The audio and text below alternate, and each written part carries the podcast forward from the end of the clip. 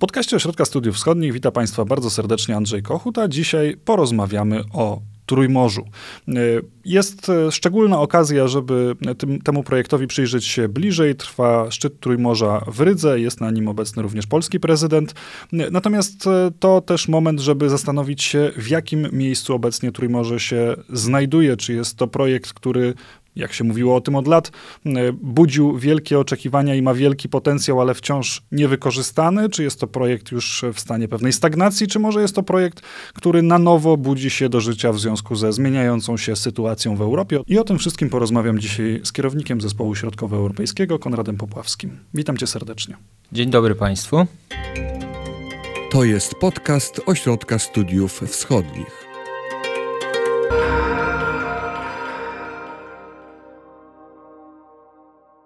Zacznijmy wobec tego od narysowania mapy Trójmorza takim, jakie ono jest obecnie. Jak oceniasz obecną sytuację tego projektu? Gdzie jest Trójmorze?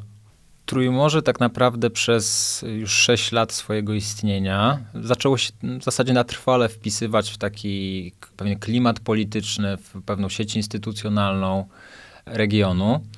Na tym etapie jeszcze nie wszystkie państwa zrozumiały dobrze ideę tego projektu. Są państwa, które się trochę ociągały. Mamy takie państwa jak e, Austria, Słowacja czy Czechy, które jeszcze nie wpłaciły swojej składki do Funduszu Trójmorza. Natomiast e, zasadnicza część państw zaangażowała się w projekt, wiele z nich aktywnie wiele państw, które organizowały szczyty Trójmorza, miały pewne, wprowadzały pewne swoje koncepcje, pewną, pe, pe, pewne pomysły na to, jaką wartość dodaną widzą z projektu. Widzimy bardzo duże zainteresowanie, zaangażowanie Stanów Zjednoczonych, które przez lata dawało impet temu projektowi. A w dodatku nowym czynnikiem jest Ukraina, poprzez to, że pokazuje, że kwestia połączeń infrastrukturalnych, dostępu do morza, Przypomnijmy, że Morze Czarne, na którym toczą się obecnie działania zbrojne, to jest jedno z tych mórz, które uwzględniliśmy w projekcie Trójmorza, bo tu chodzi o Morze, o Adriatyk, Morze Bałtyckie i Morze Czarne. I w zasadzie to pokazuje kwintesencję tego projektu, jak on dobrze był pomyślany, czyli w momencie, kiedy e, dostęp do jednego z mórz jest odcięty dla, w, ty, w tym wypadku dla Ukrainy, inne morza i inne połączenia infrastrukturalne muszą zapewnić pewną dywersyfikację tak, żeby państwa nie zostały odcięte od globalnych rynków e, zbytu, od e, światowego, światowego handlu. Do kwestii połączenia Ukrainy z państwami Trójmorza zapewne jeszcze dojdziemy. Ja chciałem zapytać o to, co troszeczkę zarysowałeś. My mamy te 12 państw skupionych w projekcie, jakim jest Trójmorze. Część wydaje się już wcześniej zakładała, że jest to projekt ważny i warto brać w nim udział, natomiast dla części to był jakiś projekt poboczny i być może dlatego ten bilans dotychczasowych osiągnięć Trójmorza nie jest tak duży, jak się tego spodziewaliśmy. Być może w momencie, kiedy te Trójmorze powstawało i cieszyło się przynajmniej w Polsce bardzo dobrą prasą i spotykało się ze sporym entuzjazmem. Tak, a jednocześnie e, wiele państw ma okazję zau zauważyć, że, że to my mieliśmy rację że tak naprawdę te państwa, które w pełni nie zaangażowały się choćby w dywersyfikację energetyczną, są obecnie w bardzo trudnej sytuacji, są bardzo podatne na szantaż rosyjski i w zasadzie nie, nie do końca wiedzą, jak przetrwają kolejną zimę.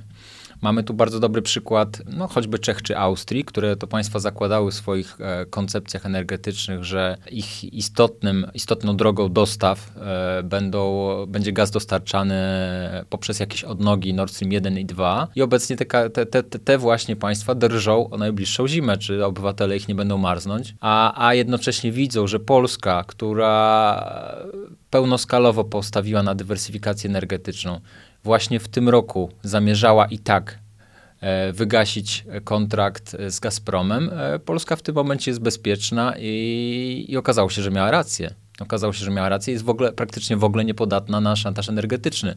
Przypomnijmy, że e, w zasadzie już prawie dwa miesiące nie mamy dostaw gazu z Rosji i nic się nie dzieje. Nie odczuwamy za bardzo tego faktu, nie, nie dalej napełniamy zbiorniki gazu i mamy pomysł, mamy, mamy, mamy, mamy potencjał, mamy kontrakty, mamy, mamy, mamy zapewnione w zasadzie ilości surowca potrzebne, żeby przetrwać kolejną zimę. Na pewno wojna, która toczy się na terytorium Ukrainy, dała pewien nowy impuls do rozwoju NATO. Jest dzisiaj w Europie większe zrozumienie, dlaczego potrzebujemy mocnej struktury obronnej, dlaczego potrzebujemy być bardziej zjednoczeni na polu militarnym. Czy tego rodzaju impuls jest już widoczny y, na poziomie Trójmorza. Oczywiście jesteśmy jeszcze przed y, wynikami tego szczytu, który się właśnie y, na Łotwie odbywa, ale być może coś już jest widoczne. Jakieś elementy tej nowej dynamiki już się zarysowały. Przez lata ta perspektywa bezpieczeństwa, ona nie było, może powiem tak kolokwialnie, wielkiego popytu na to, żeby uwzględniać ją w Trójmorzu, chociaż my chcieliśmy, żeby pewna odporność regionu, nie tylko w wymiarze ekonomicznym, ale też w wymiarze bezpieczeństwa poprzez Trójmorze była gwarantowana. Jednak wiele państw było opornych wobec takiej koncepcji, bo skłaniało je to do myślenia, że chodzi tu o jakąś wielką geopolitykę, o międzymorza i zupełnie nie, będąc członkami Unii Europejskiej, zupełnie nie miały, nie były zainteresowane tego typu myśleniem. No może poza Rumunią, która jest państwem, które wymiar bezpieczeństwa traktuje bardzo poważnie i przez lata była bardzo zainteresowana projektami, które mogą wzmocnić, e, infrastrukturalnymi, które mogą wzmocnić właśnie ten wymiar. Natomiast teraz ta wspólna perspektywa bezpieczeństwa regionu, bo przypomnijmy, że w e, przeciwieństwie do Europy Zachodniej, gdzie bardzo często mówi się o tym, że Ukraina nie może przegrać, cokolwiek miałoby to znaczyć no to tu w regionie raczej powszechna jest dosyć logika, że Ukraina musi wygrać. Musi co najmniej odzyskać terytoria sprzed 24 lutego. No i teraz ta perspektywa bezpieczeństwa e, tak w zasadzie samoczynnie się narzuca i wydaje się, że ta wspólna percepcja bezpieczeństwa, którą no teraz e, w kolosalny sposób widzimy, jakie są różnice w percepcji bezpieczeństwa między wieloma państwami regionu a, a, a Niemcami, tak? E, nawet wielu istotnych polityków państw bałtyckich wypowiadało się bardzo krytycznie o polityce Niemiec, co przed paroma miesiąc, miesiącami byłoby nie do pomyślenia. No więc w pewien sposób ta perspektywa bezpieczeństwa teraz będzie bardziej obecna i to utwierdza nas w tym nie tylko sama Ukraina, ale też okres pandemii, kiedy odcięcie od szlaków dostaw nie tylko surowców, ale też e, towarów zwykłych, tak, ponieważ porty się blokowały, handel światowy raz, raz był blokowany, raz się wznawiał. Powodowało to spiętrzenia, takie narastające fale towarów i okazywało się, że ci, którzy byli na końcu tych szlaków, nie zawsze dostawali to, co to, co było potrzebne na czas. Były czasami problemy z dostawami, czy to respiratorów, a czasami istotnych komponentów, w związku z czym fabryki musiały stawać. Więc ta sytuacja groziła wręcz y, wyp- wypadnięciu pewnych graczy z rynku światowego. I teraz w zasadzie to kolejny raz potwierdza, że mieliśmy rację, że nawet jeśli mamy całkiem dobre szlaki, w przypadku Czech, Słowacji czy Węgier, do, dostarczamy sobie dobra sportów zachodnich, zachodnioeuropejskich, takich jak choćby Rotterdam czy Hamburg, to warto mieć dywersyfikację w postaci choćby bliższego Gdańska, ponieważ w sytuacji krytycznej no, lepiej mieć większy wachlarz możliwości, zwłaszcza w obliczu tak niestabilnego handlu światowego i dużych zagrożeń dla globalizacji. A do tego dochodzą te kwestie energetyczne, kwestie związane z e, żywnością, chociażby ta, ta kwestia zboża, o której mówiłeś wcześniej. Krótko mówiąc, e, tam, gdzie NATO mówi o bezpieczeństwie w wymiarze militarnym, Trójmorze trochę więcej pokazuje, jeżeli chodzi o bezpieczeństwo w wymiarze gospodarczym, connectivity, transportu, e, wszystkiego tego, co dzisiaj jest dla Ukrainy problemem, a co do niedawno w Europie było traktowane jako swego rodzaju oczywistość. Te, te sfery się przenikają, bo jednak bezpieczeństwo zaczyna królować i w pewien sposób interesy gospodarcze, ale też inne interesy muszą mu trochę zostać podporządkowane i e, odgrywać funkcję służebną wobec bezpieczeństwa. No, z, racji, z, z, oczywistych względów. Jak dzisiaj wygląda rola Stanów Zjednoczonych w tym projekcie? Wiemy, że Stany Zjednoczone bardzo dużą wagę przywiązywały do Trójmorza w momencie, kiedy powstawał ten format współpracy w tych e, latach poprzedniej kadencji, e, kadencji Donalda Trumpa. Trochę się zmieniło wraz z dojściem do władzy Joe Bidena. Zapanowała pewna niepewność związana z tym, jaka będzie przyszłość e, tego projektu w amerykańskiej percepcji, jak to wygląda dzisiaj, również w kontekście wojny toczącej się za naszą wschodnią granicą. Stany Zjednoczone od początku były i nadal są kluczowe dla powodzenia tego projektu. Nawet nie ze względu na to, że gwarantują jakieś wielkie środki finansowe, bo tak do tej pory nie było i raczej nie będzie, ale raczej taki jako taki pewien facylitator, jako, jako takie państwo, które skłania e, Europę Środkową do współpracy i też wiele państw, które takie były niepewne, czy, czy, czy inicjatywa w ogóle ma sens, to w dużej mierze były zainteresowane tym projektem, widząc jak dużą rolę e, przykładała do tego administracja Donalda Trumpa.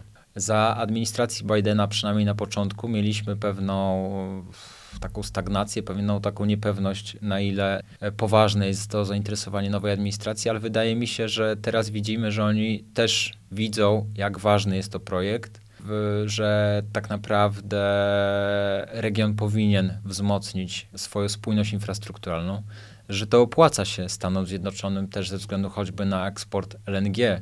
E, więc wydaje mi się, że administracja też, demokratów też na nowo widzi zainteresowanie tym projektem, zwłaszcza, że też można powiedzieć, że są pewne personalne uwarunkowania, które temu sprzyjają. Obecny ambasador Stanów Zjednoczonych w Polsce jest bratem e, Jana Brzezińskiego, czyli, czyli analityka, który od wielu lat był zaangażowany i w zasadzie można powiedzieć, że jest jednym z współtwórców koncepcji Trójmorza i bardzo długo, od wielu lat zajmuje się promowaniem tego tematu w Waszyngtonie, więc obecny ambasador Mark Brzeziński też w pewien sposób mi się wydaje, że będzie też ambasadorem tego projektu i widzi, dobrze rozumie jego logikę.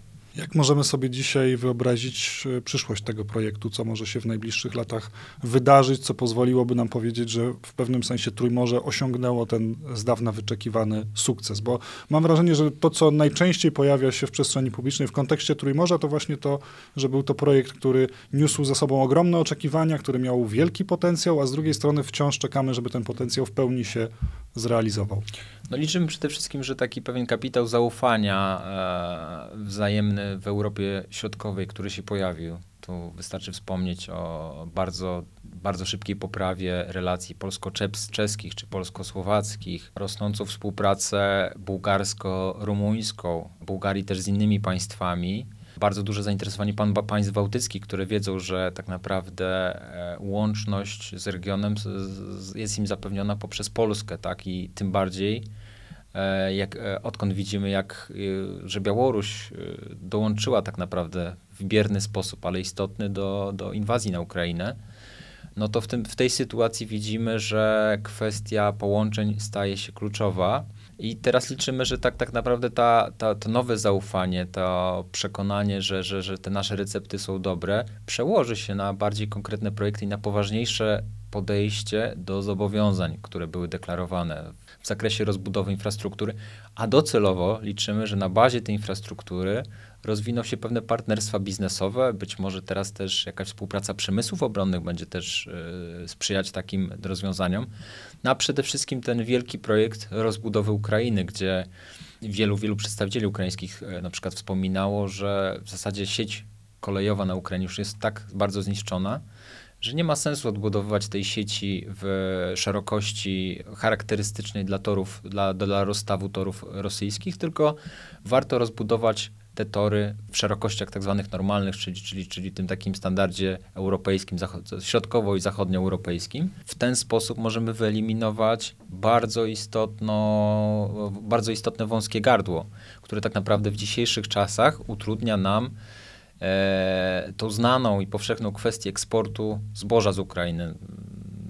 Tak jak już wielokrotnie mówiło się w wielu analizach i to jest, to jest, to jest wiedza ogólnie znana, że E, jedną z metod e, i prób e, zdestabilizowania Ukrainy i, i światowej i, i, i, świata przez Rosjan jest zablokowanie portów czarnomorskich Ukrainy i w ten sposób zablokowanie możliwości wywozu zboża, co jest, co jest, które jest kluczowym źródłem wyżywienia dla państw choćby Afryki Północnej. I w tym momencie my moglibyśmy za pośrednictwem sportów praktycznie całe te zboże wywieźć, ale nie mamy dobrej infrastruktury liniowej nie mamy wystarczająco rozbudowanych e, terminali przeładunkowych właśnie z, z, z, tych torów szerokich ukraińskich na tory wąskie w Polsce, żeby wywieźć to zboże i to jest jeden z podstawowych problemów. Także to jest tylko jeden przykład, jak e, bardzo musimy przebudować e, dla tej nowej Ukrainy tą siatkę połączeń infrastrukturalnych i tak naprawdę musi w tym, muszą w tym uczestniczyć państwa Trójmorze, bo to Trójmorze jest tym, co łączy Ukrainę fizycznie z Europą Zachodnią, z rynkami, z bogatymi rynkami zbytu w Europie Zachodniej, a właśnie infrastruktura jest tu kluczowa, ponieważ wiemy już, że Ukraina prawdopodobnie otrzyma status państwa kandydackiego na najbliższym szczycie UE, ale członkiem Unii nie stanie się przez lata. I tak naprawdę jedynym sposobem, jak integrować Ukrainę z państwami Unii Europejskiej, kiedy jeszcze politycznie ona nie będzie w pełni członkiem wspólnoty, to jest właśnie rozbudowa połączeń infrastrukturalnych, które będą umożliwiały integrację gospodarczą tego państwa, zwłaszcza, że ono po tej, po, po tej wojnie będzie musiało wymyślić siebie na nowo. Przecież e, najbardziej, najbardziej uprzemysłowione części tego kraju już zostały zniszczone przez Rosjan i to będzie zupełnie inne państwo, zupełnie inna gospodarka, które będzie musiało zupełnie pomyśleć siebie na nowo i, na, i zapewne bardzo mocno współpracować z państwami środkowo, środkowoeuropejskimi, które, które mają pewną wiedzę e, o tym, jak się integrować z Europą Zachodnią, jak e, wejść w te łańcuchy dostaw, e, jak przetransformować swoje gospodarki, jak, jak, jak zlikwidować te różne złogi tej gospodarki, po tych gospodarkach nierynkowych, więc, więc tak naprawdę jest tu nieograniczona w zasadzie ilość pól współpracy. Mhm. Ale jakby taka współpraca mogła wyglądać? Czy istnieje szansa, że Ukraina w jakiejś perspektywie czasowej stanie się częścią Trójmorza, czy raczej będzie państwem partnerskim, gdzie państwa Trójmorza będą dokonywały pewnego rodzaju inwestycji, czy chodzi też głównie o koordynację tych inwestycji, tak żeby właśnie ukraińskie działania na rzecz odbudowy kraju, takie chociażby jak odbudowa linii kolejowych, działy się właśnie we współpracy z państwami naszego regionu, tak by te inwestycje były po prostu lepiej połączone. Jaki wymiar współpracy wydaje się tutaj najbardziej prawdopodobny? Po pierwsze, y, nie spodziewałbym się, że, że Ukraina w szybkiej perspektywie stanie się częścią Trójmorza, bo na to musiałyby wyrazić zgodę wszystkie państwa. Nie mam wiedzy, czy, czy rzeczywiście byłoby tak, że żadne z państw nie byłoby temu przeciwne, bo jednak do tej pory był to, był to projekt państw unijnych. E, natomiast e, jest tu wiele możliwości bardzo konkretnych form współpracy. E, bardzo możliwe, że Ukraina w dużej mierze będzie korzystać z, w, w, w przyszłości, a może już niedalekiej nawet, z Via Carpati e, do wywozu swoich towarów i do, do współpracy z państwami Europy Środkowej. Także, także Ukraina będzie musiała bardzo ściśle koordynować e, tą współpracę z nami.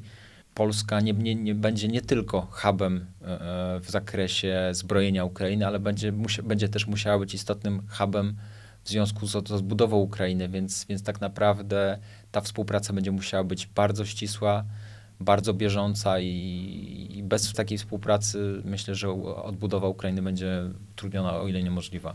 Konrad Popławski, kierownik zespołu środkowoeuropejskiego, był dzisiaj gościem podcastu. Bardzo Ci dziękuję za rozmowę. Dziękuję bardzo. Państwa jak zwykle serdecznie zachęcam do śledzenia zarówno naszych podcastów, jak i produkcji wideo, które pojawiają się na YouTube'owym kanale, a także analiz, które regularnie można znaleźć na stronie Ośrodka Studiów Wschodnich. Dziękuję i do usłyszenia. Wysłuchali Państwo podcastu Ośrodka Studiów Wschodnich. Więcej nagrań można znaleźć na stronie www.osw.waw.pl.